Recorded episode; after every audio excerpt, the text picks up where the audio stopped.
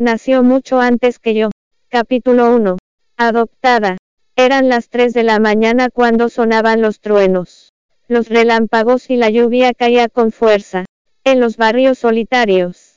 Un salón de baile rodeado de lodo seguía abierto, y en el interior sucedía una escena obscena tras otra.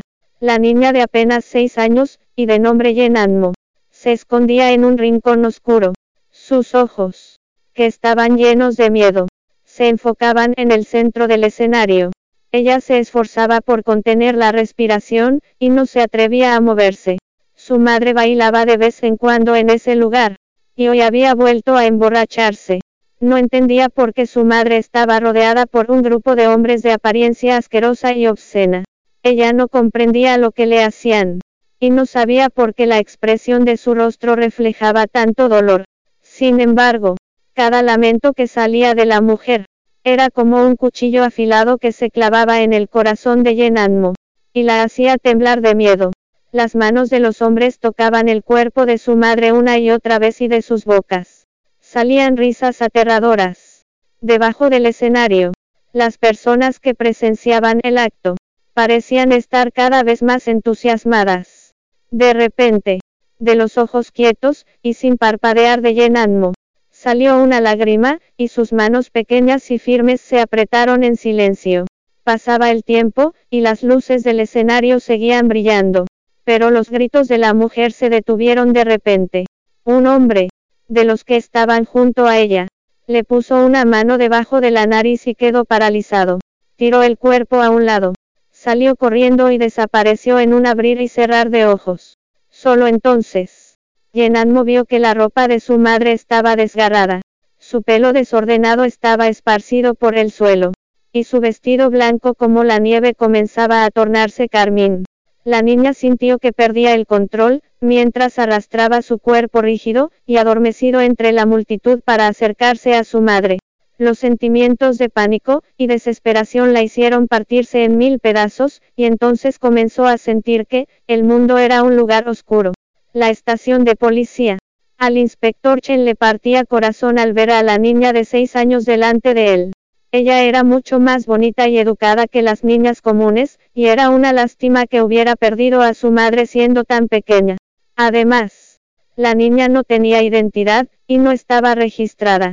La estación de policía estaba teniendo un gran problema con ese suceso, y Yenanmu ya llevaba tres días allí. La niña no tenía padre, y su madre había sido asesinada con violencia en el salón de baile. Sus superiores les habían indicado que la enviaran directo al centro de asistencia social. Pero todos los oficiales, que habían visto a Yen Anmo, no soportaban la idea de enviarla lejos. Así que continuaron posponiéndolo. Inspector Chen. Alguien quiere adoptar a Yen Anmo. Viene del extranjero, y parece tener una buena reputación. El pasante Liu se inclinó en la línea de visión del inspector Chen entrometiéndose. Los dos voltearon a ver a Yen Anmo, que estaba comiendo como se le había indicado, y se sintieron felices por ella. No me importan sus antecedentes. Si puede cuidar bien de Anmo, entonces es una buena persona. Cuando el inspector Chen terminó de hablar, entraron algunas personas. Un hombre en particular, era alto y sin expresión en su rostro, y su dura y distante presencia invadía la habitación. Era imposible apartar la mirada de ese hombre frío y elegante. Sin embargo, sus ojos agudos que parecían estar tallados en hielo de verdad asustaban. Todos estaban controlados por su presencia, y la habitación entera se quedó en silencio. La mirada del hombre estaba puesta en la parte de adelante del salón a la derecha, donde la niña comía. Él comenzó a acercarse a su lado. Poco a poco, Yenanmo dejó la cuchara que tenía en la mano, y levantó su delicada cara de muñeca con timidez. La inquietud en sus ojos, la hizo parecer un conejito asustado. Ella miró fijamente al hombre con rostro tallado por los dioses, mientras se le acercaba. No tenía expresión en su rostro, pero no parecía distante. Ella vio cómo él extendía su mano, y la miraba con ojos tan profundos como un océano. Su voz fría sonó en su oído. ¿Estás lista para irte conmigo a casa? Descarga la app Miniread para seguir leyendo novela, nació mucho antes que yo.